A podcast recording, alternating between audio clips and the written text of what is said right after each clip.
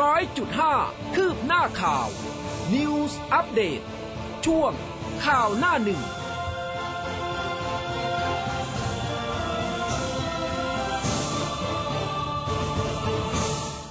อรุณสวัสดิ์เช้าวันอาทิตย์นะคะ 2 มกราคม 2564 ค่ะ แรม 14 ข้ามเดือนอ้ายปีฉลูนะคะ เช้าวันนี้คุณผู้ฟังอยู่กับอุ้มกัสมาค่ะ ครับและผมผู้เบสสุนีครับอรุณสวัสดิ์คุณผู้ฟังทุกทุกท่านนะครับ ค่ะ ก็กลับมาเจอเจอกับเราสองคนนะคะ ในทุกๆวันนะคะ ตั้งแต่ตีห้าจนถึง6โมงเช้าค่ะ วันนี้มีไลฟ์นะคะ ตอนนี้มีไลฟ์ผ่านทาง Facebook นะคะ ก็ฝากกดไลค์กดแชร์กันด้วยนะสำหรับเช้าวันอาทิตย์แบบนี้นะคะ แล้วก็หน้าเว็บไซต์ของเรา news 1 0 0 5 m c o t net นะคะ ตอนนี้ก็มีไลฟ์เช่นกันค่ะครับช่วยกันรายงานสภาพอากาศเข้ามาด้วยนะครับ หรือว่าท่านใดที่ กำลังเดินทางอยู่นะครับ วันนี้ก็อาจจะเป็นวันที่หลาย ๆ ท่านเดินทางกลับเข้าสู่กรุงเทพมหานครแล้ว และยังฟังเราอยู่ก็รายงานสภาพการจราจรเข้ามาด้วยก็ได้นะครับ ตอนนี้อบอกนิดนึงว่าอุณหภูมิที่อำเภอท่าพนมจังหวัดนครพนมนะครับ อยู่ที่ 17 องศากำลังแจ่มใสดีเลยนะครับ ก็ถือว่าเป็นอากาศเย็นที่หลาย ๆ คนถามหานะในฤดูหนาวแบบนี้นะคะ จริง ๆ แล้วเนี่ยในพื้นที่กรุงเทพเอาวันนี้พูดถึงก็ ก็เย็นนะคะ ก็ก็เย็นเย็นอยู่นะคะ ก็เรียกได้ว่าความเย็นยังไม่คลายไปนะสำหรับคุณผู้ฟังพื้นที่ที่อยู่นะคะ ตอนนี้เป็นอย่างไรบ้าง หนาวหรือว่าเย็นเออนะคะ เพราะว่ามันต่างกันนะ เย็นก็คือเอาแบบสบายๆหนาวก็คือโอ้โหชนิดที่ว่า อาจจะหลาย ๆ คนต้องใส่เสื้อกันหนาวนะคะเออลมแรงอะไรแบบนี้นะคะ แล้วก็ใครที่อยู่ภาคใต้ช่วงนี้ ฝนยังคงตกอยู่นะคะ ก็ต้องรักษาสุขภาพร่างกายกันด้วยค่ะ ครับ ก็สั่งส่งข้อความเข้ามาบอกกันนะครับ ไปดูกันที่ประเด็นหน้าหนึ่งกันเลยครับคุณดุ้งครับ ค่ะ หน้าหนึ่งเช้าวันนี้นะสำหรับ Daily News นะคะพาดหัวใหญ่เป็นเรื่องของคนละครึ่งค่ะ คุณผู้ฟังคุณภูเบศคะเฮนะแจกคนละครึ่งสี่นะคะ อีกรอบหนึ่ง คลังจัดใหญ่ต่อยอดลดภาระประชาชน ติดใจสี่โครงการเงินสะพัดจบสวย ส่วนอชอบดีมีคืนเริ่มแล้วนะคะ ลดภาษีสามหมื่นนะใครที่ยังแจกของปีใหม่กันไม่เสร็จไม่สิ้นนะคะก็ช่วงนี้เนี่ยชอบดีมีคืนนะคะก็เก็บบินเก็บรายละเอียดอะไรไว้ให้เรียบร้อยด้วยนะคะ ส่วนเรื่องของโควิดค่ะ ก็บอกว่าเส้นโควิดเหลือแค่ 10 สังเวยวันที่ 3 ตาย 153 เจ็บ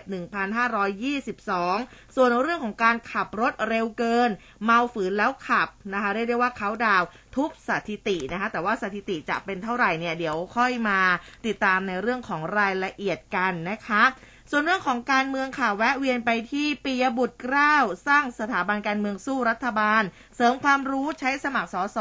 เพื่อไทยล้านปี 65เผด็จศึกรัฐบาลนะคะ แล้วก็โอ้เมื่อวานนี้นะคะมีภาพประชาชนนักท่องเที่ยวชาวไทยชาวต่างชาติ เดินทางไปกราบไหว้ศาลเจ้าพ่อเสือที่ถนนตะนาว แขวงศาลเจ้าพ่อเสือเขตพระนครกันเยอะเลย เนื่องในวันขึ้นปีใหม่ เพื่อที่จะเสริมสิริมงคลนะคะ บรรดาลโชคลาภเงินทองเกื้อหนุนดวงชะตาราศีเป็นการต้อนรับศักราชใหม่ หรือว่าปีเสือทองกันอย่างคึกคักนี่ ใครที่ดู Facebook Live อยู่นะคะ ก็จะเห็นภาพนะอุ้มโชว์ภาพไปได้ดู เชื่อว่าหลายคนนะคะเมื่อวานนี้ไปไหว้พระทำบุญกันนะคะ เพื่อเป็นการเสริมสิริมงคลนะคะแล้วก็ขอพรในการเริ่มต้นปีใหม่ให้กับตัวเองด้วยนะคะ คุณพิเบศมีเสริมด้านไหนไหมคะสำหรับเมื่อวานนี้ได้ไปวัดที่ไหนบ้างหรือเปล่า เมื่อวานนี้ไม่ได้ไปไหนเลยนะอยู่บ้านอย่างเดียวเนาะวันปีใหม่ก็ถือโอกาสเป็นวันที่ทำความสะอาดบ้าน เออ ถือว่าเป็นเป็นเลิกดีจริง ๆ นะ ครับอ๋อค่ะ อามาดูไทยรัฐกันบ้างคุณผู้ฟังนี่ก็บอกว่ากาลสินร้อยเอ็ดสกัดโควิด สั่งปิดโรงเรียนนาน 14 วันค่ะ กลับไปเรียนออนไลน์นะคะ ส่วนข้าราชการก็บอกว่าให้ work from home แล้วก็เรื่องของคนละครึ่งเฟสสี่อันนี้ก็ต้องรอติดตามนะคะ แล้วก็มีเรื่องของปชปแฉทหารกดดันเลือกตั้งชุมพร ร้องผบทบอ่าผบทบตรวจสอบนะคะ ก็สำหรับเรื่องของการเข้าไปยุ่มย่ามในพื้นที่ ส่วนอีกหนึ่งเรื่องอันนี้เป็นเรื่องที่น่าเสียใจค่ะ แม่อุ้มหนึ่งขวบคาดเป้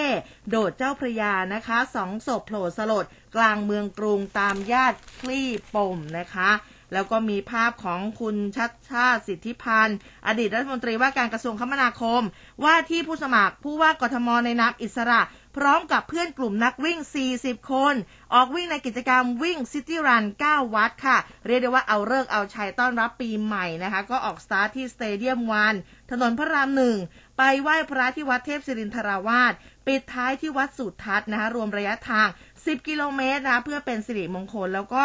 อาได้เห็นปัญหาที่ควรที่จะแก้ไขด้วยค่ะ อันนี้ก็เป็นหน้าหนึ่งรวมๆนะของเช้าวันที่สองนะของเดือนมกราคมค่ะ ครับเพราะฉะนั้นเราไปเริ่มต้นกันที่ข่าวดีกันเลยนะครับค่ะสำหรับช่วงเช้าวันนี้มาในรายละเอียดเย้ของข่าวก็อย่างช้างศึกอ่าเออช้างศึกของเราก็คว้าแชมป์อาเซียนนะครับ AFF Suzuki Cup 2020 มาเป็นของขวัญปีใหม่ให้กับคนไทยนะครับ ซึ่งเรื่องนี้นายธนกรวังบุญคงชนะครับโฆษกประจำสำนักนายกรัฐมนตรี ก็บอกว่าพลเอกประยุทธ์จันทร์โอชานายกรัฐมนตรี และรัฐมนตรีว่าการกระทรวงกลาโหม ร่วมยินดีกับผลการแข่งขัน AFF Suzuki Cup 2020 นะครับ ที่ทีมช้างศึกของไทยได้มอบของขวัญให้ในช่วงเทศกาลปีใหม่ 2565 ให้กับประชาชนและก็แฟนๆกีฬา ด้วยการคว้าแชมป์ AFF Suzuki Cup 2020 นะครับ ก็สร้างประวัติศาสตร์เป็นแชมป์ในการแข่งขันอ่าสมัยที่ 6 นะครับอืมซึ่งนายกรัฐมนตรีก็ขอบคุณความทุ่มเทของนักกีฬาทีมชาติไทย แล้วก็ทีมงานทุกๆคน ที่ได้สร้างผลงานอันยอดเยี่ยมทางนี้ก็เชื่อมั่นว่าด้วยความความพร้อมทีมเวิร์กนะครับแล้วก็ศักยภาพของทีมชาติไทยเนี่ยก็จะสามารถสร้างผลงานได้ประทับใจได้อีกมากเลยนะครับ ในอนาคตแล้วก็ทีมชาติไทยเนี่ยตอนนี้สามารถสร้างสถิติด้วยการคว้าแชมป์อีกสมัย จากการเสมอทีมชาติอินโดนีเซียในการแข่งขันรอบชิงชนะเลิศนะครับ นัดที่ 2 วันที่ 1 มกราคม เวลา 19นาฬิกา30 นาทีสนามกีฬาแห่งชาติสิงคโปร์ครับคะแนนอ่า2ต่อ 2 หลังจากเมื่อวันที่ 29 ธันวาคมเนี่ยไปเอาชนะอินโดนีเซียในการแข่งขันนัดที่ 1 นะครับ ไปด้วยคะแนน 4 ต่อ 0 ก็ทำให้คะแนนรวมของการแข่งขันรอบชิงชนะเลิศ 2 นัดนะครับ ไทยชนะไปด้วยคะแนน 6 ต่อ 2 นะครับนายธนกรก็บอกว่าช้างศึกของไทยนะครับ ไม่ทำให้แฟนเพลงแฟนบอลชาวไทยค่ะผิดหวังนะครับ แล้วก็เชื่อมั่นว่าผลงานของ นักกีฬาทุกคนเนี่ยทำให้ชาวไทยได้ชื่นชม แล้วก็ประทับใจ รัฐบาลก็พร้อมให้ความสำคัญในการสนับสนุนวงการกีฬาตลอดช่วงเวลาที่ผ่านมานะครับ เพื่อสรรหาแล้วก็พัฒนาศักยภาพของประชาชนที่มีความสนใจด้านกีฬาให้ประสบความสำเร็จนะครับ ตลอดจนรัฐบาลก็พร้อมพัฒนาองค์ความรู้ แล้วก็บุคลากรทางการกีฬา ให้อ่าแล้วก็ให้การสนับสนุนการจัดกิจกรรมแข่งขันกีฬาในประเทศรวมถึงการปรับปรุงการจัดการแข่งขันให้เหมาะสมกับ ยุคสมัยนะครับ แล้วก็ขอฝากให้พี่น้องประชาชนนั้นอ่าเป็นกำลังใจเป็นแรงเชียร์ติดตามผลงานของทีมช้างศึกไทยอืมและก็นักกีฬาชนิดอื่น ๆ เพื่อร่วมเป็นหนึ่งกำลังใจให้กับทักนักกีฬาไทยได้สร้างผลงานที่ยอดเยี่ยมนะครับทั้งนี้เนี่ยทางการแข่งขัน AFF Suzuki Cup นะครับหรือว่าการแข่งขันฟุตบอลชิงแชมป์แห่งชาติอาเซียน เป็นการแข่งขันฟุตบอลที่จัดขึ้นทุกๆ 2 ปีนะครับโดยสหพันธ์ฟุตบอลอาเซียน และก็ประเทศไทยได้รับชัยชนะมาจากการแข่งขันเนี่ยรวม 6 ครั้งแล้วนะครับ ก็คือตั้งแต่ปี 39 ปี 43 ปี 45 57 59 นะครับอืมแล้วก็มาล่าสุดเนี่ยก็คือปีนี้นะครับ อ่า 65 จะว่า 65 ได้ไหม คือมันแข่งมาตั้งแต่ปีที่แล้วนะครับอืมก็ใช่คือค่ะอ่า6อ่า64 แล้วกันนะครับ เออ นะ อันนี้ก็ถือว่าครับเป็น ความน่ายินดีปรีดาของคนไทยนะอุ้มเชื่อว่าเมื่อวานนี้หลาย ๆ คนนั่งไม่ติดเลยนะสำหรับใครที่เชียร์อยู่หน้าจอนะคะ แล้วก็ใช่เชื่อว่าหลาย ๆ คนนี่คือแบบว่า โอ้ยนะคะ ต้องมีแบบลุกขึ้นยืนบ้างแหละแล้วปรบมือเอ้ยทำได้แล้วอะไรแบบนี้ เชื่อจริง ๆ นะว่าหลายคนบ้านผมเนี่ยว่าเชียร์กันคึกคักเลยนะครับเมื่อวานเออใช่นะคะ แต่ว่าอีกหนึ่งคนนี่ที่ที่อ่าก็ก็แสดงความยินดีกันอยู่ตลอดก็คือพลเอกประวิตยใช่ไหมคุณภูเบศรครับผมเออเรียกได้ว่ายิ้มแก้มปรีเลยนะ อ๋อก็ยิ้มแก้มปรีนะครับท่านก็นั่งลุ้นนะ เพราะว่าในฐานะที่เป็นประธานคณะกรรมการโอลิมปิกไงฮะใช่ประธานคค่ะณะกรรมการโอลิมปิกก็ปลื้มนะ โดยเฉพาะเจธนาทิพย์กับตันทีมชาติไทยที่โชว์ฟอร์มเหนือชั้นแบบโอ้ก็ซัดไปหลายประตู แล้วก็ค่ะอ่านำทีมชาติไทยเนี่ยเข้าเล่นเป็นอ่าเขาเรียกว่าเข้าขาเป็นหนึ่งเดียวกันดีนะครับอืมอืมก็แต่ถือว่าว่าในขณะเป็นเดียวกันอืมก็ค่ะท่านท่านก็แสดงความอ่าเสียอ่า โดยเฉพาะเนี่ยตองกวินนะที่สูญเสียคุณพ่ออ๋อระหว่างการใช่แข่งขันใช่แต่ว่าจิตอันนี้ใจต้องก็ยังสู้แล้วก็เข้มแข็งอยู่นะใช่ครับแข็งแกร่งมากพลเอกๆเลยทีเดียวประนะวิทย์ท่านก็ชื่นชมมานะครับค่ะ ก็ต้องส่งกำลังใจกันให้เยอะๆเลยนะคะ แล้วก็เรียกได้ว่ากำลังใจของทั้งครอบครัวเอง ทั้งคนไทยทั้งประเทศเองก็นี่แหละทำให้เราโชว์แชมป์นะครับคือแบบโชว์เหนือคว้าแชมป์ลูกหนังอาเซียนมาได้เป็นสมัยที่ 6 เรียบร้อยอยู่ในกำมือของประเทศไทยแล้วนะคะก็เป็นกำลังใจให้ทีมนักฟุตบอลทุกๆคนกันต่อไปด้วยนะคะครับเป็นข่าวดีรับปีใหม่อ่าครับถือว่าเป็นอีกหนึ่งข่าวดีเลยนะคะ แต่ว่าแหมอีกหนึ่งเรื่องที่มาคู่กับเทศกาลปีใหม่นะคะ นั่นก็คือสถิติอุบัติเหตุนะเรียกได้ว่าเป็นวันที่ 3 แล้วนะคะของช่วง 7 วันอันตรายนะคะ ก็เทศกาลปีใหม่ที่จังหวัดแพร่นี่เขาเพิ่มไป 12 ครั้งแน่การเฝ้าระวังอุบัติเหตุทางถนนวันที่ 3 ของช่วง 7 วันอันตรายนะคะ ที่จังหวัดแพร่ ตั้งแต่ 29 ธันวาคม จนถึง 4 มกราคมค่ะ โดยศูนย์ปฏิบัติการป้องกันและลดอุบัติเหตุทางถนนช่วงเทศกาลปีใหม่ ของจังหวัดแพร่เขามีการรายงานสถิติออกมานะคะ การเกิดอุบัติเหตุทางถนนนะคะ 31 ธันวาคมนะคะ ก็พบว่าการเกิดอุบัติเหตุเนี่ยมันเพิ่มขึ้นถึง 12 ครั้ง มีผู้บาดเจ็บจำนวน 13 คนค่ะ อันนี้ไม่มีผู้เสียชีวิตนะคะ ก็เลยทำให้ทางจังหวัดเนี่ย เกิดอุบัติเหตุทางถนนสะสม 3 วันรวมแล้ว 28 ครั้ง เมื่อเทียบกับช่วงเวลาเดียวกันของเทศกาลปีใหม่ปีที่แล้วนี่เขาบอกว่าเกิดอุบัติเหตุมากกว่า 1 ครั้ง แล้วก็มีผู้บาดเจ็บมากกว่า 2 คนนะคะ ซึ่งสาเหตุส่วนใหญ่ก็เกิดจากเรื่องของการขับรถเร็ว เมาแล้วขับเนี่ยนะคะยังคงเป็นสาเหตุต้นๆส่วนจักรยานยนต์เองก็ยังคงเป็นยานพาหนะที่เกิดอุบัติเหตุสูงสุดนะคะ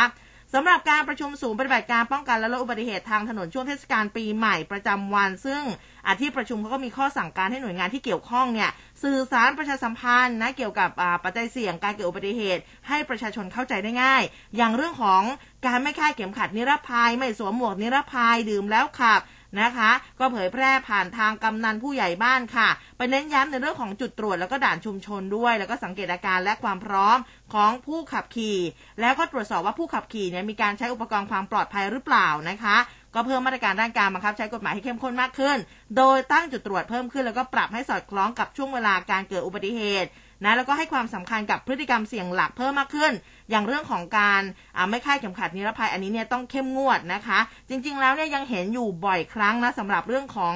อมอเตอร์ไซค์ที่ไม่สวมหมวกนิรภัยอันนี้สำคัญมากๆนะคะ ก็ฝากให้เฝ้าระวังกันด้วยนะคะ ทั้งต่างจังหวัดแล้วก็กรุงเทพมหานครด้วยค่ะ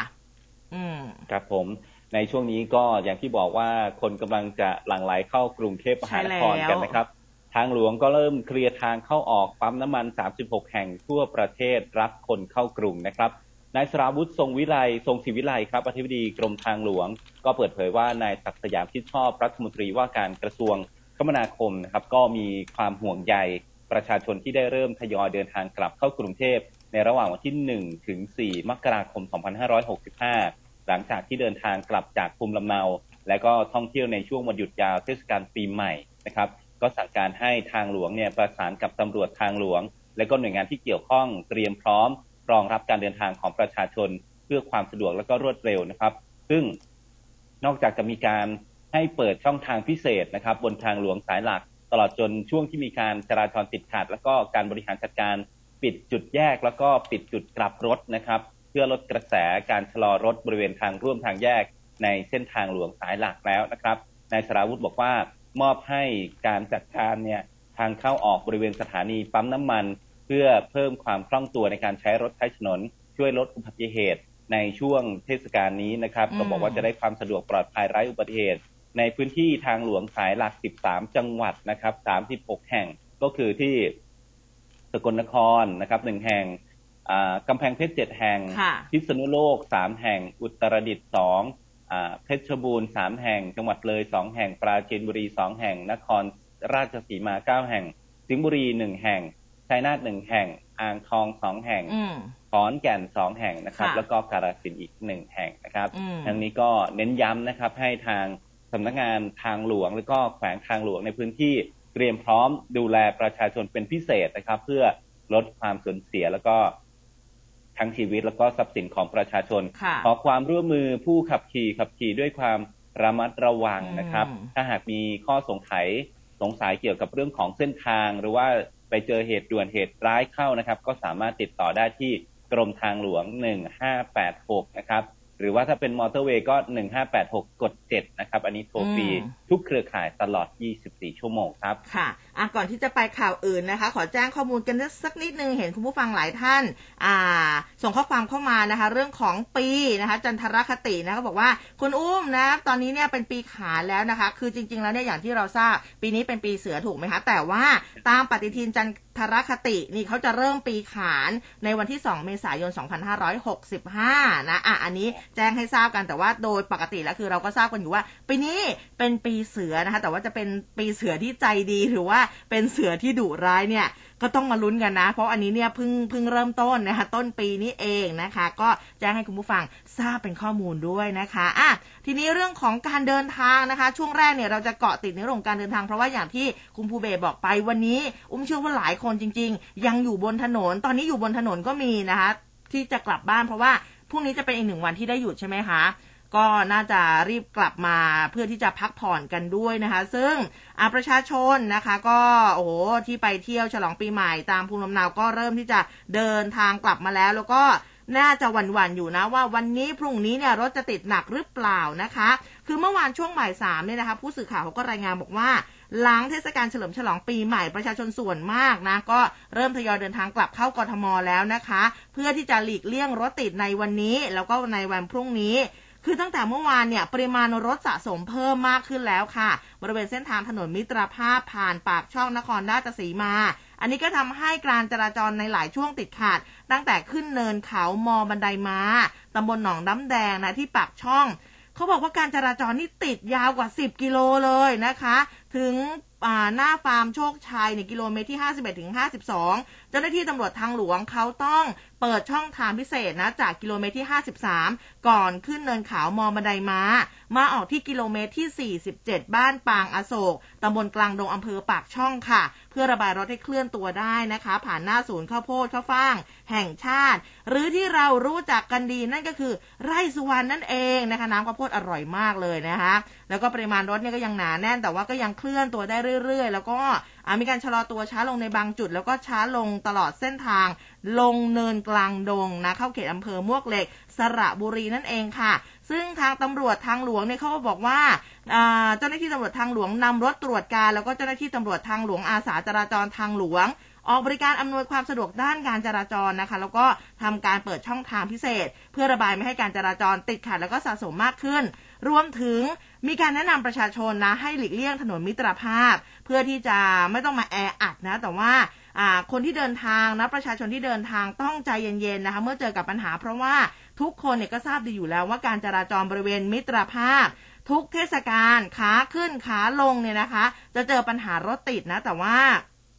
คือเจ้าหน้าที่เนี่ย เขาก็พยายามที่จะดูแลอำนวยความสะดวกด้านการจราจรให้ดีที่สุดเพื่อให้ประชาชนกลับเข้ากรุงได้อย่างปลอดภัยนะคะแล้วก็เปิดช่องทางระบายรถในหลายจุดเลย เพื่อไม่ให้มีการสะสมเพิ่มมากขึ้น อันนี้ก็เขาบอกว่าจะมีปริมาณรถเนี่ยจำนวนมากมุ่งหน้าเข้าสู่กรุงเทพมหานคร แล้วก็จะมีการทำการเปิดช่องทางพิเศษ วิ่งสวนเลนขึ้นมาเพิ่มอีกทางหนึ่งด้วยนะคะ ซึ่งปริมาณรถจากอีสานบน อีสานตอนล่าง อย่างอำนาจเจริญอุบลราชธานีบุรีรัมย์สุรินทร์ชัยภูมิ แล้วก็เส้นอีสานตอนบนนะอย่างหนองคายอุดรธานีสกลนครเนี่ยจะมาบรรจบนะคะเขาเรียกได้ว่าเป็นการสะสมรวมกันบริเวณถนนมิตรภาพนี่แหละนะคะ ก็ทำให้ปีนี้เนี่ยปริมาณรถจำนวนมากในช่วงการเดินทางกลับ หลังปีใหม่ก็ถือว่าเยอะพอสมควร ซึ่งอ่าซึ่งทางผู้บัญชาการตำรวจภูธรจังหวัดนครราชสีมาก็บอกว่ากำชับเจ้าหน้าที่ตำรวจที่ตั้งจุดบริการ ริมถนนมิตรภาพสายหลักเนี่ยนะคะ ให้กวดขันด้านวินัยจราจรด้วยนะ แล้วก็รวมถึงอำนวยความสะดวกด้านการจราจร เพื่อหลีกเลี่ยงการจราจรติดขัดแล้วก็เกิดอุบัติเหตุเนื่องจากว่าช่วงปีใหม่ที่ผ่านมาได้รับรายงานจากหลายพื้นที่เลยว่ามีอุบัติเหตุเกิดขึ้นเยอะ แต่ว่าไม่รุนแรงนะคะ แต่ว่ายังไงเนี่ยก็ไม่อยากให้เกิดขึ้นนะ แล้วก็พยายามที่จะปฏิบัติหน้าที่ร่วมกับตำรวจทางหลวงในการเปิดช่องทางจราจร ในจุดที่มีรถติดเพื่อระบายด้านการจราจร แล้วก็มีการประชาสัมพันธ์นะคะ ให้ทุกคน สวมใส่หน้ากากอนามัยเพื่อป้องกันไวรัสโควิด -19 ด้วย คือถึงแม้ว่าจะนั่งมาในรถเนี่ยนะคะก็ต้องสวมใส่หน้ากากอนามัยแล้วก็พยายามที่จะเขาเรียกว่าอะไรอะไม่ทานอาหารในรถนะคะ จะได้แบบว่าช่วงเปิดหน้ากงหน้ากากอะไรแบบนี้ จริง ๆ แล้วเนี่ยคนในครอบครัวเราก็ต้องเซฟอยู่เหมือนกันนะคะยังไงก็ฝากด้วยนะในเรื่องนี้ค่ะครับสำหรับใครที่กลับเข้ากรุงเทพมหานครแล้วนะครับ เดี๋ยวมีขั้นตอนการตรวจ ATK ฟรีๆเลยนะครับอ่าที่หมอที่ชิดไหนแล้วก็บ้างหัวลำโพงอ๋อหมอชิดค่ะกับหัวลำโพงนะฮะก็กระทรวงสาธารณสุขโดยกรมควบคุมโรค ร่วมกับกระทรวงคมนาคมจัดตรวจคัดกรองโควิด -19 ด้วย ATK แบบไม่เสียค่าใช้จ่ายที่สถานีหมอชิด และก็หัวลำโพงนะครับถึงวันที่ 3 มกราคมนี้นะครับ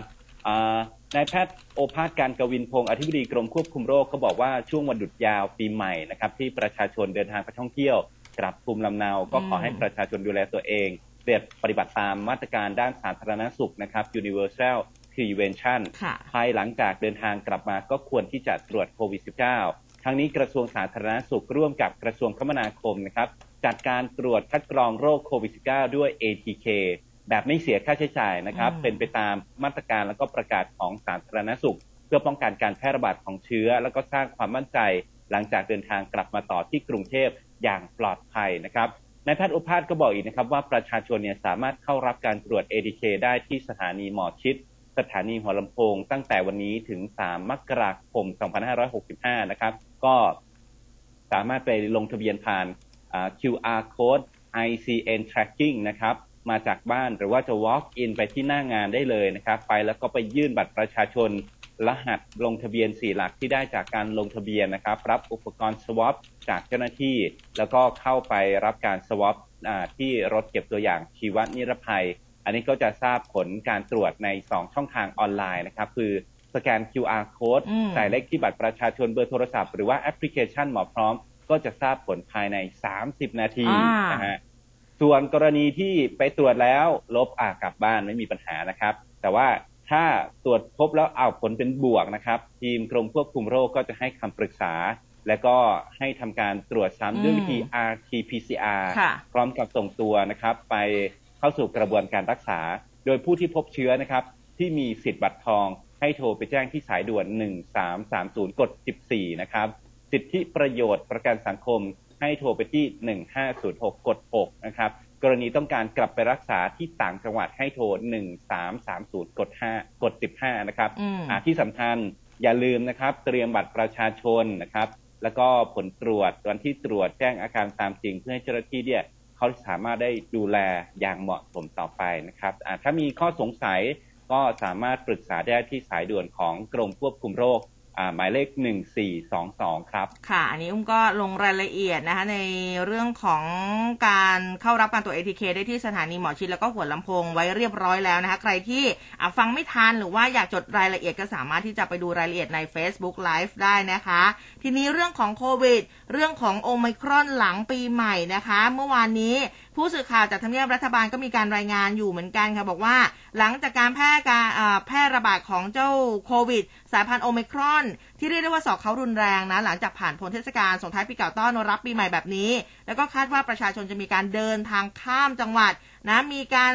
สังสรรค์นะคะจนนำมาซึ่งการแพร่ระบาดครั้งใหญ่ โดยท่านนายกรัฐมนตรีนะคะพลเอกประยุทธ์จันโอชาค่ะ มีหนังสือแจ้งสำนักนายกรัฐมนตรี แจ้งแนวปฏิบัติของส่วนราชการแล้วก็หน่วยงานของรัฐภายหลังเทศกาลปีใหม่ เพื่อที่จะยกระดับมาตรการป้องกันนะคะ ก็ได้ให้หัวหน้าส่วนราชการแล้วก็หน่วยงานของรัฐพิจารณา สั่งการให้ข้าราชการ พนักงาน เจ้าหน้าที่ปฏิบัติงานนอกสถานที่ตั้งหน่วยงาน work from home ตามความเหมาะสม แล้วก็หลีกเลี่ยงการจัดกิจกรรมที่จะส่งผลให้เกิดการรวมกลุ่ม หรือเคลื่อนที่ของกลุ่มคนจำนวนมาก ช่วงระหว่าง 1-14 มกราคมนะคะ โดยสำนักนายกรัฐมนตรีเขามีการออกหนังสือด่วนเรื่องของแนวทางปฏิบัติ ของส่วนราชการ แล้วก็หน่วยงานของรัฐ ภายหลังเทศกาลปีใหม่ไปแล้ว คือล่าสุดเนี่ยนางสาวนัทริยาทวีวงศ์ที่ปรึกษานายกรัฐมนตรีฝ่ายข้าราชการประจำแล้วก็ผู้อำนวยการสำนักโฆษกสำนักเลขาธิการนายกรัฐมนตรีก็บอกว่า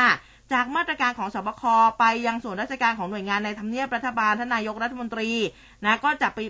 ปฏิบัติตามมาตรการนะคะ โดยที่ประชุมครมนัดแรกหลังช่วงเทศกาลปีใหม่นะคะ วันที่ 4 มกราคม จะเป็นการประชุมรูปแบบออนไลน์ ผ่านระบบคอนเฟอเรนซ์ไปยังท่านรองนายก แล้วก็รัฐมนตรีกระทรวงต่างๆ จากบ้านพักนะคะ แล้วก็ เลื่อนการพบปะนัดหมายออกไปก่อนนะ แล้วก็นอกจากนี้ก็ขอให้สื่อประจำทำเนียบ งดรวมกลุ่มกันนะคะภายในทำเนียบรัฐบาลให้สื่อเนี่ย work from home ด้วยเหมือนกัน ตามแนวปฏิบัติของสบคแล้วก็หน่วยงานราชการข้างข้างต้น ช่วงระหว่างวันที่ 4 ถึง 14 มกราคมนี้นั่นเองนะคะ ก็อะที่ทำเนียบเขาก็มีการ work from home เช่นกัน แล้วก็ประชุมครมทางออนไลน์ ในนัดแรกด้วยนะคะ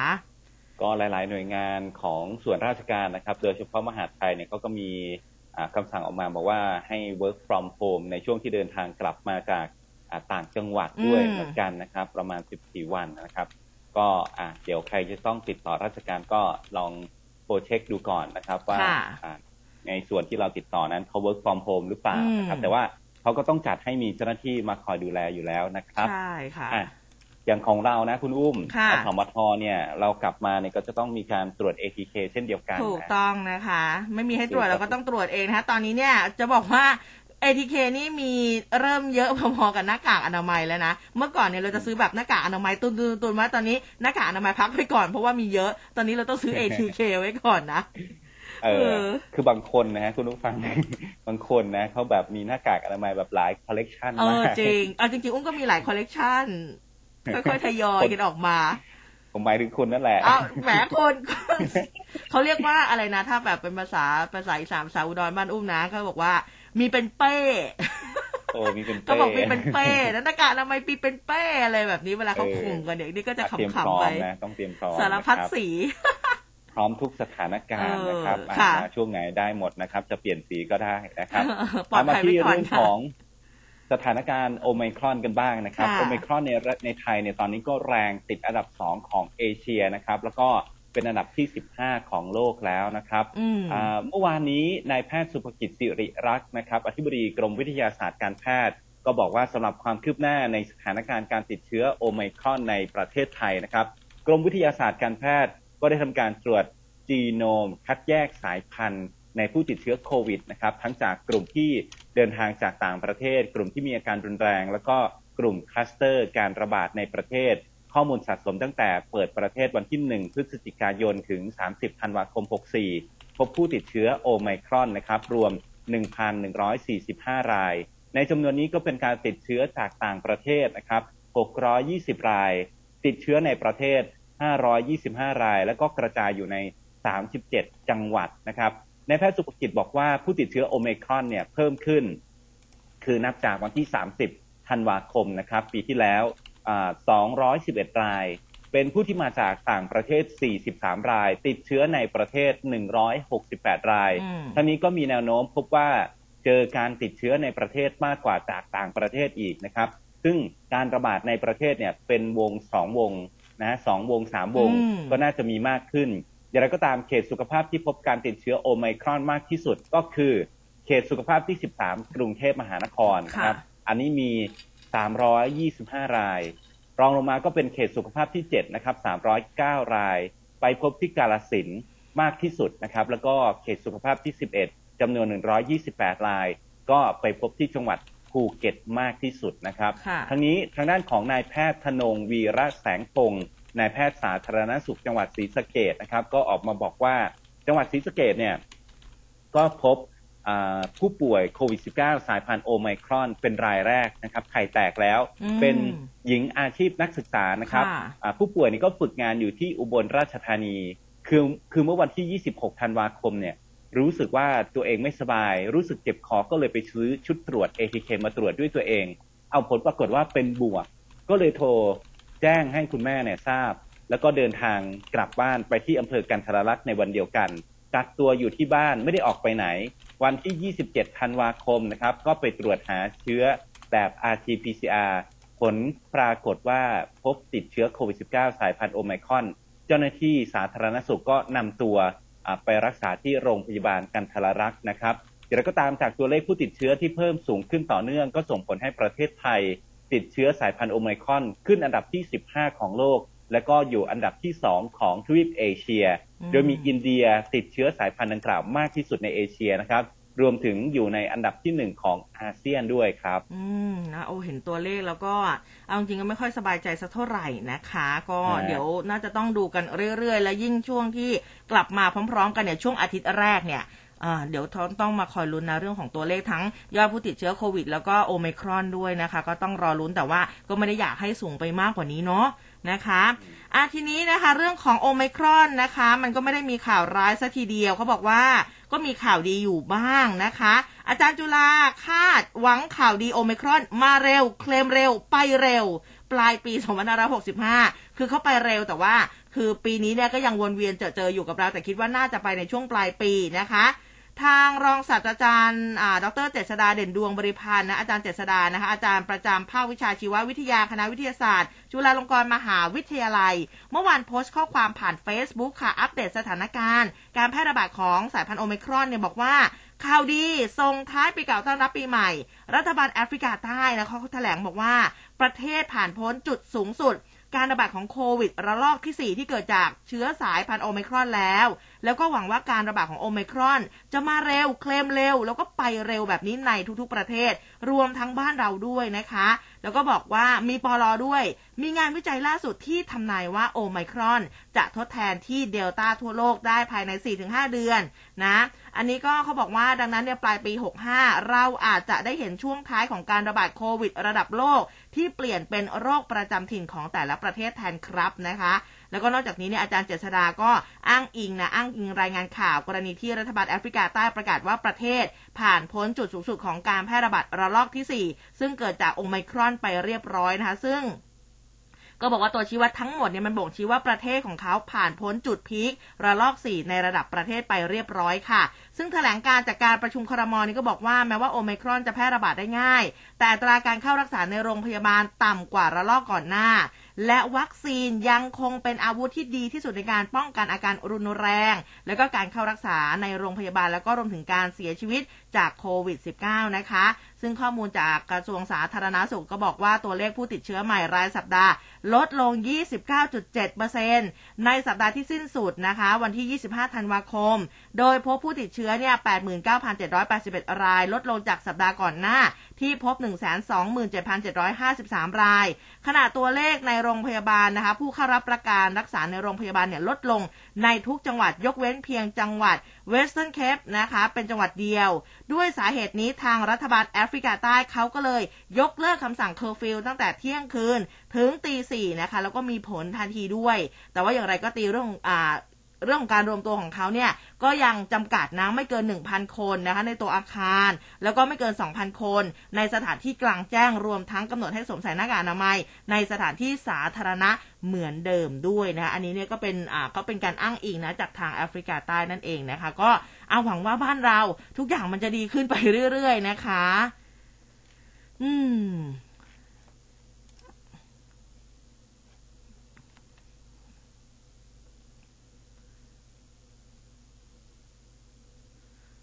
อ่า เหมือนสัญญาณคุณขอพายครับคุณเปิดใหม่แหมคุณภูเบศดิฉันก็นึกว่าสัญญาณคุณดำน้ำบุ๋งบุ๋งผมก็ว่าอยู่ทำไมเงียบนะครับ ก็มาที่ขององค์การอนามัยโลกกันบ้างนะครับ องค์การอนามัยโลกเนี่ยพอองค์การอนามัยโลกส่งสารอวยพรปีใหม่ มั่นใจว่าในปี 65 นะครับการระบาดของโควิด -19 เนี่ยจะสิ้นสุดลงผู้มีการใหญ่องค์การอนามัยโลกนะครับ ส่งสารอวยพรในโอกาสวันขึ้นปีใหม่ บอกว่ามั่นใจนะว่าปี 2565 จะเป็นปีที่การระบาดของโรคโควิด -19 จะสิ้นสุดลง ถ้าหากทุกประเทศทั่วโลกร่วมมือกันอย่างใกล้ชัด ใกล้ชิดนะครับเพื่อเอาชนะโรคโควิด -19 ทั้งนี้องค์การอนามัยโลกก็ตั้งเป้าในโอกาสวันขึ้นปีใหม่นี้ บอกว่าจะผลักดันให้ได้ร้อยละ 70 นะครับของประชากรโลกให้ได้รับวัคซีนอย่างน้อยๆ แล้ว 1 เข็มภายในกลางปีหน้า ซึ่งก็จะมีผลให้การระบาดของโรคโควิด -19 นั้นสิ้นสุดลง ทำให้ไม่มีความจำเป็นที่ทุกประเทศทั่วโลกจะต้องใช้มาตรการล็อกดาวน์รณรงค์ให้ประชาชนอยู่ที่บ้าน เพื่อลดการแพร่ระบาดอีกต่อไปนะครับอ่าอันนี้ก็เป็นเป็นเสียงมาในทางที่ทางที่ค่อนข้างจะบวกนะ เดี๋ยวรอดูหุ้นหลังจากวันหยุดมานะแหมต้องเน้นนะเรื่องของหุ้นนะคะหลายสิ่งหลายอย่างนะคะเออ ก็ต้องดูนะคะ เพราะว่าบางคนอาจจะเขาเรียกว่าไงนะ ติดดอยมา ระยะเวลาพอสมควรนะคะตอนนี้ก็เดี๋ยวต้องเอาใจช่วยกันนิดนึงนะทุกบอกแหมคุณหัวเราะคืออะไร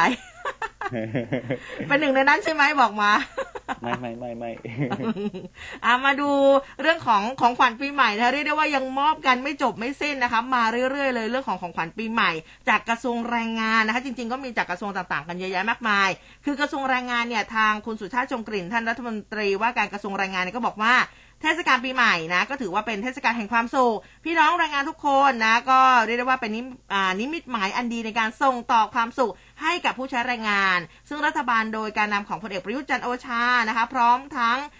ทางท่านพลเอกประวิตยวงสุวรรณท่านรองนายกที่กำกับดูแลกระทรวงแรงงาน ก็เห็นชอบให้กระทรวงแรงงาน จัดหาของวันปีใหม่ เพื่อบรรเทาความเดือดร้อนแล้วก็เป็นกำลังใจให้กับพี่น้องผู้ใช้แรงงานด้วย โดยกระทรวงแรงงานมอบนะคะมอบให้กรมสวัสดิการ แล้วก็คุ้มครองแรงงาน ออกประกาศคณะกรรมการบริหารกองทุนเพื่อผู้ใช้แรงงานค่ะ ในเรื่องโครงการเงินกู้เพื่อพัฒนาคุณภาพชีวิตแรงงาน เพื่อช่วยเหลือให้ผู้ใช้แรงงานที่เป็นสมาชิกสหกรณ์ออมทรัพย์ในสถานประกอบการ แล้วก็รัฐวิสาหกิจนะ อันนี้เนี่ยสามารถที่จะเข้าถึงบริการเงินกู้ของกองทุน เพื่อผู้ใช้แรงงานในการนำไปลงทุนประกอบอาชีพเสริม เพื่อพัฒนารายได้ ให้กับตัวเองแล้วก็ครอบครัวด้วยนะคะ ซึ่งประกาศนี้บังคับใช้ตั้งแต่วันนี้นะ 2 มกราคม เป็นต้นไปค่ะ แล้วก็โครงการนี้เนี่ยมีวงเงินนะในการดำเนินโครงการ 50 ล้านบาทเลยทีเดียว แล้วก็มีระยะเวลาในการยื่นคำขอกู้ตามโครงการตั้งแต่ 1 มกราคมไปจนถึง 31 มีนาคมเลยนะคะ หรือจนกว่าจะมีสากลออมทรัพย์ ใช้บริการครบตามวงเงินที่กำหนด ซึ่งสากลออมทรัพย์ในสถานประกอบกิจการหรือว่าในรัฐวิสาหกิจ สามารถยื่นคำขอกู้เงินจากกองทุน เพื่อผู้ใช้แรงงานตามโครงการนี้ พื่อนำไปให้บริการเงินกู้ ให้กับผู้ใช้แรงงานที่เป็นสมาชิกสากลออมทรัพย์ ได้ไม่เกินแห่งละ 10 ล้านบาท ในอัตราดอกเบี้ยร้อยละ 0.50 ต่อปี ระยะเวลาการส่งชำระคืนสูงสุดไม่เกิน 3 ปีนะคะ โดยผ่อนส่งเงินต้นพร้อมดอกเบี้ยเงินกู้เป็นงวดรายเดือน แล้วก็ผู้ใช้แรงงานที่เป็นสมาชิกสหกรณ์ออมทรัพย์ กู้ได้ไม่เกินคนละ 1 0 0 0 0แสนบาทค่ะ ซึ่งทางอธิบดีกรมสวัสดิการและคุ้มครองแรงงานนะคะคุณนิยมสองแก้ว ก็บอกว่าสากลออมทรัพย์ที่ประสงค์เข้าร่วมโครงการ อันนี้ก็สามารถยื่นคำขอกู้เงินต่อกองทุนเพื่อผู้ใช้แรงงาน โดยมีคณะกรรมการดำเนินงานสากลทั้งคณะ แล้วก็ผู้ปฏิบัติหน้าที่ผู้จัดการสากลเป็นผู้ค้ำประกันการกู้เงินนะคะ ในส่วนของอัตราดอกเบี้ยเงินกู้สากลออมทรัพย์ที่เข้าร่วมโครงการต้องให้บริการเงินกู้กับสมาชิก โดยกำหนดอัตราดอกเบี้ยต่ำกว่าอัตราดอกเบี้ยประเภทเงินกู้สามัญที่เรียกเก็บจากสมาชิกไม่น้อยกว่าร้อยละ 2.25 ต่อปี แล้วก็ในกรณีที่มีปัญหานะในการดำเนินการตามประกาศนี้ ให้นำเสนอคณะกรรมการบริหารบริการกองทุน เพื่อใช้เพื่อผู้ใช้แรงงาน พิจารณาเป็นกรณีกรณีไปนะคะซึ่งผลการพิจารณาของคณะกรรมการบริหารกองทุนเพื่อผู้ใช้แรงงานให้ถือเป็นที่สุด ถ้ามีข้อสงสัยอ่าหลายคนอาจจะสงสัยอยากได้รายละเอียดเพิ่มเติม ติดต่อไปได้เลยที่กองสวัสดิการแรงงาน กลุ่มงานกองทุนเพื่อผู้ใช้แรงงาน 02 6602180 นะคะ 026602180 นะคะ เรื่องของเงินเงินทองทอง เราจะต้องเน้นย้ำนะในเรื่องของเบอร์โทรศัพท์ติดต่อนะคะเผื่ออคุณผู้ฟังท่านใดสนใจก็สามารถที่จะติดต่อไปสอบถามรายละเอียดเพิ่มเติมกันได้ค่ะ อ่านี่เป็นข่าวดีจริง ๆ นะครับ เพราะว่าหลายๆ คนกลับบ้านในช่วงเทศกาลปีใหม่ อาจจะขาดสภาพคล่องนะครับ ถ้าเป็นสมาชิกของสากลอยู่ก็ลองสอบถามดูนะครับ มาที่อีกหนึ่งข่าวดีครับ คุณผู้ฟังรัฐมนตรีกระทรวงเกษตรบอกว่าตอนนี้จีนก็ผ่อนคลายการเปิดด่านรถไฟผิงเสียง ให้นำเข้าผลไม้ไทยวันที่ 4 ถึง 17 มกราคมนี้นะครับ นายเฉลิมชัยศรีอ่อนรัฐมนตรี ว่าการกระทรวงเกษตรและสหกรณ์ในฐานะประธานคณะกรรมการบริหารจัดการผลไม้หรือว่าฟรุตบอร์ดนะครับ ก็เปิดเผยว่าจากมาตรการควบคุมและก็ป้องกันการระบาดของเชื้อไวรัสโควิด -19 ที่เข้มงวดของด่านนำเข้าจีน ส่งผลกระทบต่อการส่งออกผลไม้ของไทย ในช่วงเดือนพฤศจิกายนถึงธันวาคมที่ผ่านมาเป็นอย่างมากนะครับ ก็ได้มีการสั่งการให้ทูตเกษตร เร่งติดตามสถานการณ์อย่างใกล้ชิดนะครับ แล้วก็ได้หารือกับเอกอัครราชทูตของ ประเทศจีนประจำประเทศไทย เพื่อเร่งแก้ไขปัญหา แล้วก็อำนวยความสะดวกในการขนส่งผลไม้ไทย ล่าสุดก็ได้รับรายงานนะครับจากกองสุลฝ่ายเกษตรของไทยประจำนครกวางโจวด่านรถไฟผิงเสียง ที่เขตปกครองตนเองกวางซีจ้วงประเทศจีนนะครับก็บอกว่าเปิดด่านแล้ว ตอนนี้กำหนดให้นำเข้าผลไม้ไทย ตั้งแต่วันที่ 4 ถึง 17 มกราคม เพื่อคลี่คลายปัญหากรณีด่านตรงจริงนะครับที่ ตปกครองตนเองกวางซีจ้วงของประเทศจีนปิดด่านทำให้ทุเรียนแล้วก็ลำไยสดของไทยที่มีปริมาณมากเนี่ย ต้องติดค้างอยู่ที่ด่านตรงชิงนะครับ ไม่สามารถที่จะยื่นคำร้องขอผ่านพิธีศุลกากรเข้าประเทศจีนได้โดยทางการจีนนะครับ ก็ประสานไปเป็นหนังสือขอความอนุเคราะห์ฝ่ายเกษตรกวางโจใให้แจ้งมายังหน่วยงานของกระทรวงเกษตรและสหกรณ์อำนวยความสะดวกให้กับผู้ประกอบการผลไม้ทำการเปลี่ยนแปลงใบรับรองสุขอนามัยพืช ในระหว่างวันที่ 1 ถึง 3 มกราคมนะครับ สินค้าผลไม้ไทยได้ยื่นคำร้องขอผ่านพิธีศุลกากร ผ่านด่านรถไฟผิงเสียง เพื่อนำขนส่งเข้าประเทศจีนได้แล้วนะครับอืมส่วนทางด้านของนายอลงกรณ์พลบุตรครับที่ปรึกษารัฐมนตรีว่าการกระทรวงเกษตรและสหกรณ์ก็ในฐานะประธานคณะทำงาน จัดทำแผนการแก้ไขปัญหาผลไม้เศรษฐกิจล่วงหน้าทั้งระบบบอกว่า ขอให้ผู้ส่งออกเนี่ยไปรีบยื่นขอ เปลี่ยนแปลงใบรับรองสุขอนามัยพืชจากด่านตรงชิงนะครับ เพื่ออาที่เป็นด่านรถไฟผิงเสียง บอกว่าต้องระมัดระวังนะ อย่าให้มีการปนเปื้อนโควิด -19 ทั้งคนขับทั้งรถและก็สินค้า เพราะถ้าหากตรวจพบเนี่ยทางการจีนก็จะปิดด่านทันทีอืมอันนี้ขอความร่วมมือทุกฝ่ายให้ช่วยกันเข้มงวดอย่างเต็มที่มากขึ้นนะครับอืมคือถ้าดูจากสถิติเนี่ยถามว่าตรงนี้ส่งออกผลไม้ไปเยอะแค่ไหนนะครับ ก็พบว่าเดือนมกราคมถึง ตุลาคมปีที่แล้วนะครับไทยส่งออกผลไม้ไปที่ประเทศจีนกว่า 2 ล้านตัน อันนี้คิดเป็นเงินมากกว่า 148,000 ล้านบาทนะครับ ถือว่าเป็นการส่งออกผลไม้สูงสุด 3 อันดับแรกของไทยก็คือทุเรียนลำไยและก็มะพร้าวอ่อนตามลำดับครับ อืมนะเป็นของที่น่าทาน แล้วก็เชื่อว่าเป็นของโปรดของหลาย ๆ คนด้วยนะคะฮะอะทีนี้มาดูเรื่องของช็อปดีมีคืนกันบ้างนะคะเมื่อวานนี้ใครเขาเรียกว่ากระเป๋าฉีกกันบ้างนะไปช็อปกันแล้วเนี่ยนะเขาบอกว่า คือพอเริ่มแล้วเนี่ย ใบเสร็จอย่าทิ้งเด็ดขาดนะบางคนเนี่ยพอซื้อของเสร็จปุ๊บอาศัยไปเสร็จรวมๆกันในถุง แล้วพอสุดท้ายพอกลับถึงบ้านเอาของออกถุงนั้นก็เอาไปทิ้ง นะคะใบเสร็จมันก็ทิ้งไปด้วยอันนี้เนี่ยสำคัญมากๆเลยนะคะ คืออัปเดตล่าสุดโครงการช็อปดีมีคืนปี 2565 ที่รัฐบาลมอบเป็นของขวัญปีใหม่นะคะ ซึ่งก็เป็นหนึ่งในโครงการกระตุ้นกำลังซื้อการบริโภคภายในประเทศ เพื่อให้สิทธิ์ในการลดหย่อนภาษีเงินได้บุคคลธรรมดา ปีนี้เนี่ยนะคะปี 2565 โดยกลุ่มเป้าหมายของโครงการดังกล่าวจะเน้นในกลุ่มผู้เสียภาษีเงินได้บุคคลธรรมดา กลุ่มผู้ประกอบการประเภทผู้ค้าสินค้าบริการที่จดทะเบียนภาษีมูลค่าเพิ่ม รวมถึงผู้ประกอบการนะขายหนังสือแล้วก็สินค้าโอท็อปด้วยนะคะ โดยเมื่อวานนี้ 1 มกราคมเนี่ย ประชาชนสามารถนำใบเสร็จที่ซื้อของไปลดหย่อนภาษีได้แล้ว โดยระยะเวลาในการลดหย่อนสามารถทำได้ตั้งแต่เมื่อวานเป็นต้นไปนะคะเรียกได้ว่า 1 มกราจนถึง 15 กุมภาพันธ์เลย โดยไม่ต้องลงทะเบียนผ่านเว็บไซต์ แต่มีใบกำกับภาษีจากการซื้อสินค้าแล้วก็บริการเท่านั้นนะคะ ซึ่งเงื่อนไขช็อปดีมีคืน ก็คือกำหนดให้ผู้มีเงินได้ที่ต้องเสียภาษีเงินได้บุคคลธรรมดา ไม่รวมห้างหุ้นส่วนจำกัดสามัญหรือคณะบุคคล ที่ไม่ใช่นิติบุคคลหักลดหย่อนค่าซื้อสินค้า หรือค่าบริการเท่าที่ได้จ่าย เป็นค่าซื้อสินค้าหรือค่าบริการสำหรับการซื้อสินค้า หรือการรับบริการให้กับผู้ประกอบการ จดทะเบียนภาษีมูลค่าเพิ่ม ตามจำนวนที่จ่ายจริง แต่ไม่เกิน 30,000 บาทนะคะ ซึ่งผู้ใช้สิทธิ์ช็อปดีมีคืน ต้องซื้อสินค้ากับผู้ประกอบการที่จดทะเบียนภาษี มูลค่าเพิ่ม ต้องมีใบเสร็จรับเงิน หรือใบกำกับภาษีมูลค่าเพิ่มเต็มรูปแบบ จากการซื้อสินค้าเพื่อใช้เป็นหลักฐานในการ ขอลดหย่อนภาษีนะคะผู้ที่ถือบัตรสวัสดิการแห่งรัฐ หรือเข้าร่วมมาตรการคนละครึ่ง ไม่สามารถใช้สิทธิ์มาตรการช็อปดีมีคืนนะคะ ก็ใครที่สามารถใช้จ่ายได้เนี่ยก็สามารถใช้จ่ายกันได้ตั้งแต่ อ่าอย่างที่บอกไปนะ1มกราจนถึง 15 กุมภาพันธ์ เพื่อใช้ลดหย่อนภาษีนะคะ ที่จะเก็บในช่วงต้นปี 2566 เท่านั้นนะ ถึงบอกว่าอ่าใบกำกับภาษีใบเสร็จอันนี้สำคัญมาก ๆ นะคะ ซึ่งสิทธิ์ในการได้คืนภาษีสูงสุด มีรายละเอียดดังนี้อะเรามาดูกันนะคะว่าได้อะไรยังไงเท่าไหร่กันบ้างเขาบอกว่า เงินได้สุทธิต่อปีนะคะ ตั้งแต่ศูนย์ถึง1นึ่งแสนห้าหมื่นบาท อันนี้ได้รับการยกเว้นภาษีนะ ไม่ได้สิทธิ์พึงภาษีนะคะ ส่วนเงินได้สุทธิต่อปี1นึ่งแสนห้าหมื่นกับอีก1บาท ถึง3 0 0แสนบาท อันนี้อัตราภาษีเงินได้5เปอร์เซ็นมีสิทธิ์ได้คืนภาษีสูงสุด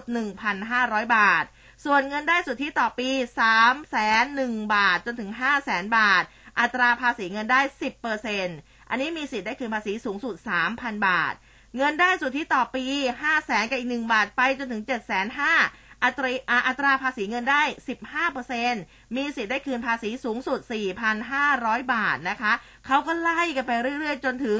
รายได้นะคะ เงินได้สุทธิต่อปีเนี่ย5 5 ล้านบาทขึ้นไปนี่อัตราอ่าอัตราภาษีเงินได้ถึง 35%เลย มีสิทธิ์ได้คืนภาษีสูงสุด 10,000 กับอีก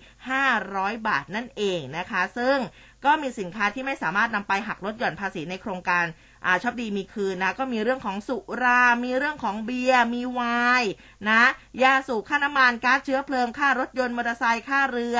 ค่านิตยสารที่ซื้อผ่านออนไลน์นะ อันนี้จะทันสมัยขึ้นมานิดนึง ค่ามักคุเทศ ค่าที่พักโรงแรมนะ เนื่องจากว่าอยู่ในโครงการเราเที่ยวด้วยกันอยู่แล้วนะคะ เรื่องอาค่าสาธารณูปโภคต่างๆ ค่าน้ำค่าไฟค่าไฟฟ้า ค่าเบี้ยประกันวินาศภัย ค่าบริการสัญญาณโทรศัพท์ แล้วก็ค่าบริการสัญญาณอินเทอร์เน็ต อันนี้ไม่สามารถอขออภัยค่ะนำไปลดหย่อนภาษีนะคะ อันนี้ไม่สามารถเอาไปลดหย่อนภาษีในชิมเออไม่ใช่ชิมช็อปใช้สิช็อปดีมีคืนได้นะคะ ก็ฝากกันไว้ด้วยนะคะอืมมันมันก็มีเหมือนกับว่าเป็นอ่าข้อเล็กๆ น้อยๆนะคะที่ คือมันก็ใช้ได้เยอะอยู่แล้วนะ แต่ว่าพวกเหล่านี้เนี่ยนะคะ ที่อุ้มบอกไปเนี่ยมันก็ไม่สามารถที่จะใช้ได้แต่เดี๋ยวยังไง กลัวจะลืมนะ เดี๋ยวไปแปะไว้ให้ละกันนะคะครับอาทีนี้มาที่เรื่องของเราเรากันบ้างนะครับจากคนที่เป็นผู้ซื้ออยากจะผันตัวไปเป็นผู้ขายนะไม่ใช่ยาเสพติดนะ แต่ว่ามันเป็นสลากกินแบ่งรัฐบาลนะครับสลากกินแบ่งรัฐบาลทำไมเราต้องพูดให้แบบว่าเต็มที่นะสลากกินแบ่งรัฐบาลนะคะใช่นะครับผันตัวจากผู้ซื้อมาเป็นผู้ขายดูซินะฮะอ่า กองสลากนะครับ ก็พร้อมลงทะเบียนผู้ค้าหวยรอบใหม่นะครับ รับทั้งหมดนะฮะทั้งรายเก่ารายใหม่เตือนว่าไม่ต้องแย่งกันลงทะเบียนนะครับ มีเวลาให้หนึ่งเดือน คนพันโทหนุนสันสนาคมนะครับผู้อำนวยการสำนักงานสลากกินแบ่งรัฐบาลบอกว่า วันที่หนึ่งมกราคมก็เป็นวันแรกที่มีการเปิดให้ลงทะเบียน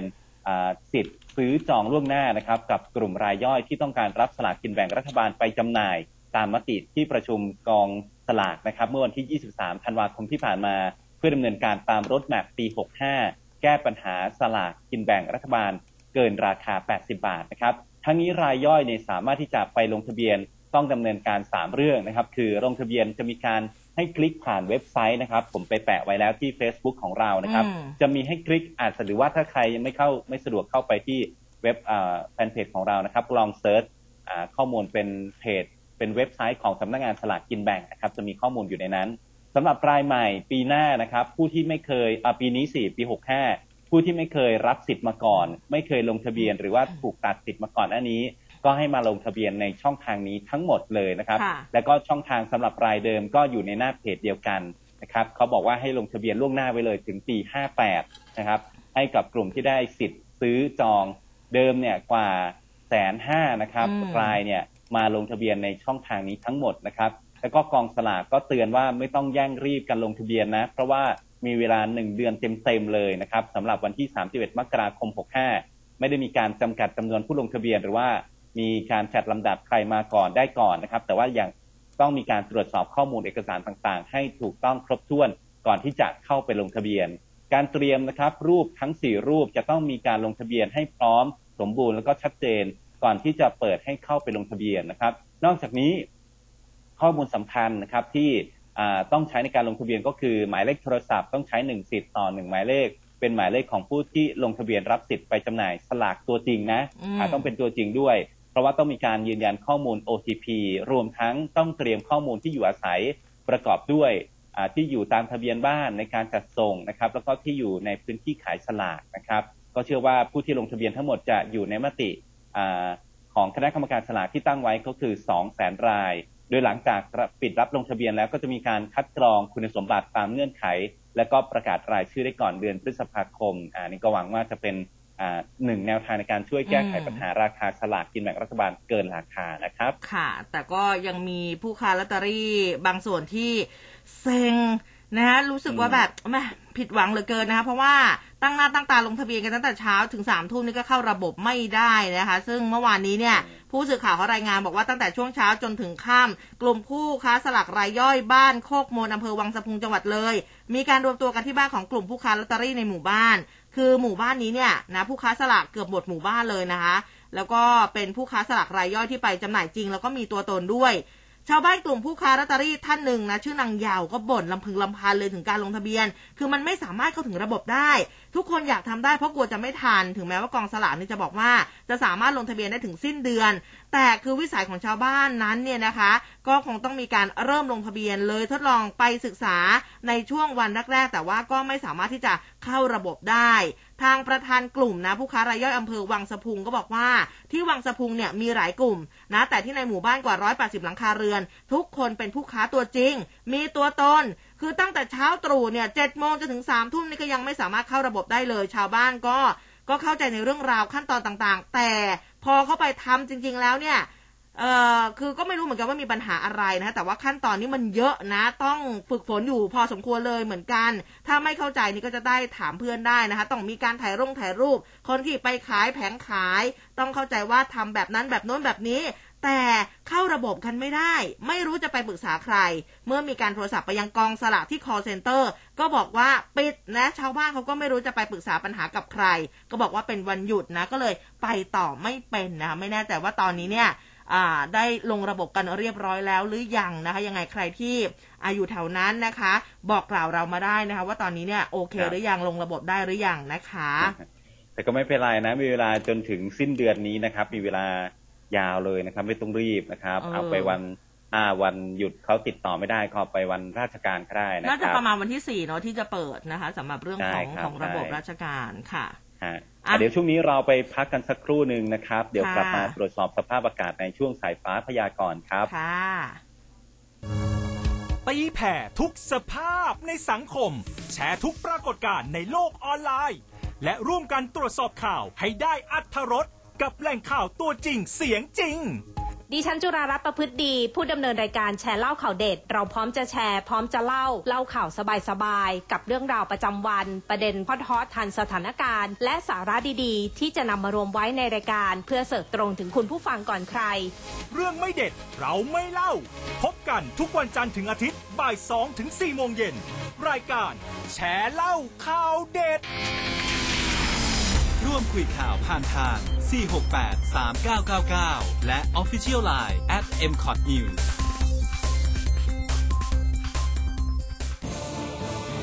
ร้อยจุดห้าคืบหน้าข่าว News Update ช่วงข่าวหน้าหนึ่ง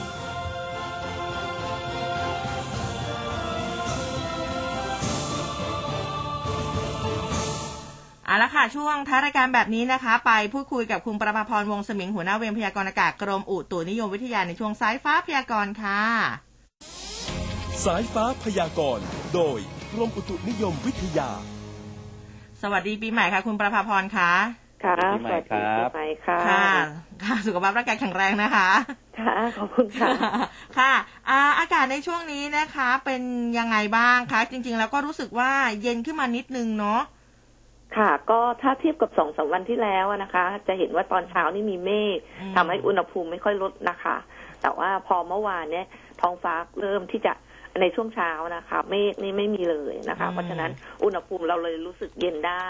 พร้อมกับเรามีลมแรงด้วยนะคะเมื่อวานนี้ค่ะ วันนี้อากาศยังทรงตัวอยู่นะคะ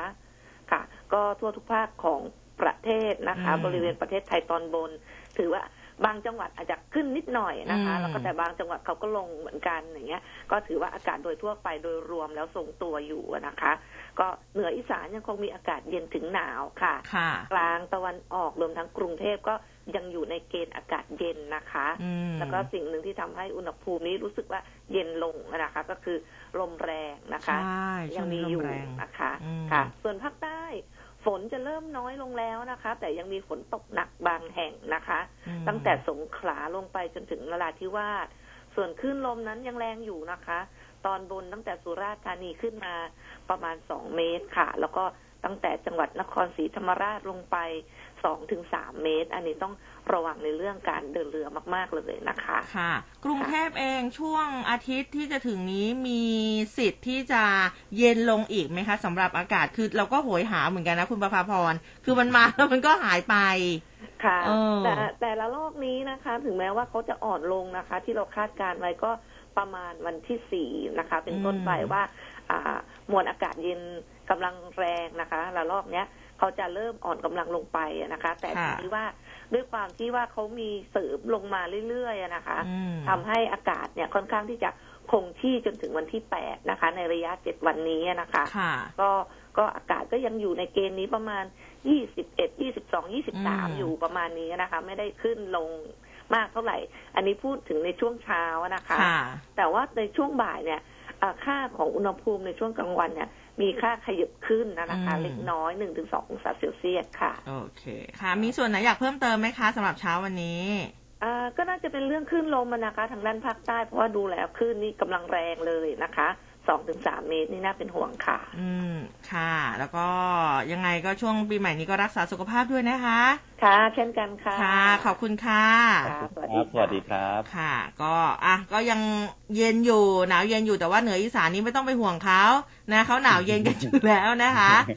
อะเก็บอากาศเก็บความสดชื่นมาให้เยอะที่สุดนะคุณภูเบศรนะ ได้เลยครับสำหรับในอ่าช่วงปิดนี้ ครับ ปิดท้ายอีกสักเรื่องหนึ่งนะครับได้คุณผู้ค่ะฟัง เรื่องของกระทรวงการคลังตอนนี้ก็ปิดจ็อบสี่โครงการนะครับเออยอดใช้จ่ายพุ่งสองแสนอ่าสองจุดห้าแสนล้านบาทโอ้โหนะครับอ่านายพรชัยธีระเวชครับผู้อำนวยการสำนักงานเศรษฐกิจการคลังในฐานะโฆษกกระทรวงการคลัง ก็ออกมาเปิดเผยตัวเลขในการใช้จ่ายตามมาตรการลดภาระค่าครองชีพนะครับ แล้วก็ฟื้นฟูเศรษฐกิจจากผลกระทบของโควิด -19 ในปี 2564 ที่ได้สิ้นสุดโครงการลงทั้ง 4 โครงการนะครับ เมื่อวันที่ 31 ธันวาคม 2564 นะครับ ประกอบด้วยโครงการเพิ่มกำลังซื้อให้แก่ผู้มีบัตรสวัสดิการแห่งรัฐ ระยะที่ 3 โครงการเพิ่มกำลังซื้อให้แก่ผู้ที่ต้องการความช่วยเหลือเป็นพิเศษ โครงการคนละครึ่งระยะที่ 3 และก็โครงการยิ่งใช้ยิ่งได้นะครับ ก็มีผู้ใช้สิทธิ์สะสม 4 โครงการเนี่ย 41.5 ล้านรายนะครับ ยอดใช้จ่ายสะสมทั้งหมดเนี่ย 254,281 ล้านบาทนะครับ โดยสรุปเนี่ยการใช้จ่ายก็สรุปได้ดังนี้นะครับ โครงการบัตรสวัสดิการแห่งรัฐเนี่ยระยะที่ 3 ใช้จ่ายประมาณ 13.55 ล้านรายนะครับ ยอดใช้จ่ายสะสม 24,110 ล้านบาท ส่วนโครงการช่วยเหลือผู้ที่ต้องการความช่วยเหลือเป็นพิเศษนะครับ มีวงเงินสะสมเนี่ยออยู่ที่ 2,183 ล้านบาทนะครับ มีผู้ใช้ 1.51 ล้านรายนะครับ แล้วก็โครงการคนละครึ่ง อันนี้เป็นโครงการยอดนิยมเลยนะครับใช่ในระยะค่ะที่3ก็มีผู้ใช้สิทธิ์สะสม 26.35 ล้านราย จากผู้ที่ได้รับสิทธิ์จำนวน 27.98 ล้านรายนะครับ แล้วก็มีผู้ใช้สิทธิ์ครบ 4,500 บาทแล้วกว่า 10.87 ล้านรายนะครับ ก็มียอดใช้จ่ายสะสมรวม 223,921.8 ล้านบาทนะครับอืมแบ่งเป็นเงินที่ประชาชนใช้จ่ายเองเนี่ย 113,963ล้านบาท แล้วก็รัฐสมทบมา19,985ล้านบาทนะครับค่ะโอ้อันนี้ก็ร้านค้าต่างๆ ก็ได้อานิสงส์ไปนะครับ ไม่ว่าจะเป็นร้านอาหารร้านเครื่องดื่ม ร้านธงฟ้า ร้านโอท็อปแล้วก็ร้านค้าทั่วไปร้านบริการ และก็กิจการขนส่งสาธารณะด้วยนะครับ ก็ได้รับอานิสงส์ลดหลั่นกันตามลำดับนะครับอืมอีกโครงการหนึงก็คือโครงการยิ่งใช้ยิ่งได้ ก็มีค่ะประชาชนใช้สิทธิ์สะสม 91,952 รายนะครับ จากทั้งหมดที่ลงทะเบียนไว้เนี่ย 490,000 รายนะครับ ยอดใช้จ่ายสะสมอยู่ที่ 3,827 ล้านบาทนะครับ มูลค่าการใช้จ่ายที่อ่าสะสมนำมาคำนวณสิทธิ์ e-voucher เนี่ย 3,064 ล้านบาท ก็คิดเป็นมูลค่าสะสม e-voucher อ่าทั้งสิ้นนะครับ 353.8 ล้านบาทนะครับอืมอ่าอันนี้ก็เป็นโครงการที่อ่า ทางรัฐบาลเขาจัดให้เมื่อปีที่แล้วนะครับ ยังคงคึกคักเหมือนเดิมเลยนะคะ แล้วก็คาดหวังว่าจะคึกคักกันต่อไปสำหรับในปีนี้เนาะ นะคะครับอะเวลายังเหลือค่ะ ขออีกหนึ่งเรื่องละกันนะคะเมื่อวานนี้อ่าวมาหยาเออเขาเปิดวันแรกนะคะ หลังจากที่ว้าวปิดมาได้สักพักหนึ่งนะคะนักท่องเที่ยวนี่คึกคักเลยค่ะ เรียกได้ว่าอุทยานแห่งชาติหาดนพรัตน์ธาราหมู่เกาะพีพี เปิดรับนักท่องเที่ยวเข้าชมอ่าวมาหยาวันแรกรับปีใหม่ หลังปิดฟื้นฟูไปกว่า 3 ปีนะคะโดยบรรยากาศนี่คึกคักมากนักท่องเที่ยวรอคอยที่จะมาชื่นชมความงามของอุทยานนะคะของอ่าวมาหยาแห่งนี้ ที่เรียกได้ว่าเป็นเจ้าหญิงแห่งอันดามัน นะคะโดยการเปิดรับนักท่องเที่ยวจะไม่อนุญาตให้ลงเล่นน้ำเรือจอดหลังอ่าว แล้วก็จำกัดนักท่องเที่ยวด้วย เนื่องจากว่ากลัวว่าจะกระทบกับธรรมชาติที่สวยงาม แล้วก็ฝูงฉลามครีบดำที่อาศัยอยู่หน้าอ่าวนะคะเขาเปิดให้เข้าเนี่ยรอบละ 375 คน มีวันละ 11 รอบ แล้วก็คาดว่าเมื่อวานนี้นักท่องเที่ยว น่าจะมีประมาณสัก 4,000 คนนะที่มาท่องเที่ยวที่อ่าวมายานั่นเองนะคะ ก็ ถ้าหลาย ๆ คนเคยไปแล้วเนี่ยนะคะ ก็จะเห็นว่าแบบโอ้โหน้ำมันใสมากจริง ๆ นะคะ ยังไงก็ไปเที่ยวกันแล้วก็ทำอ่าเขาเรียกว่าปฏิบัติตนให้ไม่กระทบกับธรรมชาติด้วยนะคะเดี๋ยววันพรุ่งนี้นะคะจะเป็นอุ้มแอนนะคะ อุ้มแอนอ่าแต่อุ้มภูเบศนี่จะมาเมื่อไหร่นะ ประมาณหลังปีใหม่อ่าก็เดี๋ยววันที่6เจอกันนะครับก็อ่าสามวันจากนี้ก็จะเป็นคุณคุณคุณแอนแล้วก็คุณอ้อมนะครับ สลับค่ะกันมาเป็นช่วยสามอเลยนะ คุณควรจะเปลี่ยนชื่อนะคุณภูเบศ อ่าชื่ออะไรดีอะ S เป็นออ่างขอเป็น S แล้วกันนะครับเออเป็นไม่เอาออ่างเสียงนะต่ำนะคะ อะ โอเคค่ะ ทั้งหมดทั้งมวลก็เป็นข้อมูลแล้วก็ข่าวสารที่อุ้มกับภูเบศนำมาฝากกันในวันนี้นะคะ พรุ่งนี้เจอกับครับอุ้มแล้วก็น้องแอนค่ะ วันนี้อุ้มกับภูเบศลาไปก่อน สวัสดีค่ะ สวัสดีครับร้อยจุดห้าคืบหน้าข่าว News Update ช่วงข่าวหน้าหนึ่ง